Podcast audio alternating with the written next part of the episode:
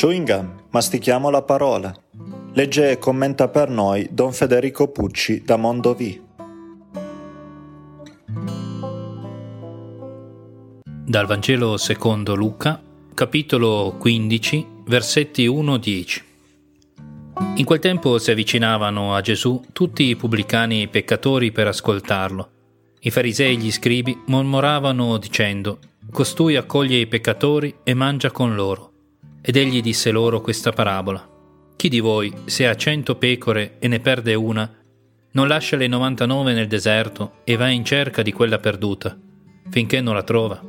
Quando l'ha trovata, pieno di gioia, se la carica sulle spalle, va a casa, chiama gli amici e i vicini e dice loro, Rallegratevi con me, perché ho trovato la mia pecora, quella che si era perduta.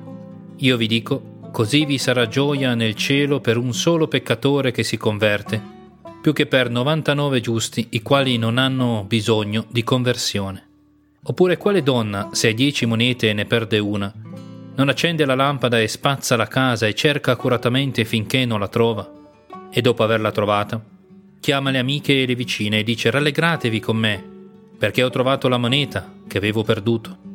Così io vi dico, vi è gioia davanti agli angeli di Dio per un solo peccatore che si converte. Abbiamo letto l'inizio del capitolo 15 di Luca, dove esce lo stile eh, di questo evangelista con le parabole della misericordia.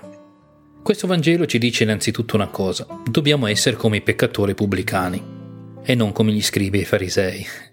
Perché noi dobbiamo essere così, peccatori, perché questi sono coloro che vanno, si avvicinano a Gesù per ascoltare. Invece i scribi e farisei cosa fanno? Mormorano. Mormorano perché? Perché si sentono perfetti, si sentono migliori, non hanno bisogno di conversione.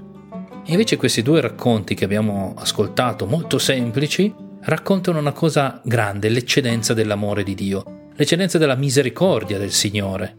Eh, perché non penso che nessun eh, allevatore, nessun pastore lasci 99 pecore rischiando di perderle per una sola. No, piuttosto si lascia quella sola e si va avanti. Qui invece dice l'infinita passione di Dio, l'infinito amore di Dio nel cercarci. E lo sta facendo. E lo sta facendo anche ora. E continua a cercarci. In questo momento, in questa giornata, nelle relazioni che abbiamo, nelle varie scelte che abbiamo fatto, che faremo e nelle varie circostanze della vita. E allora lasciamoci raggiungere dal Signore.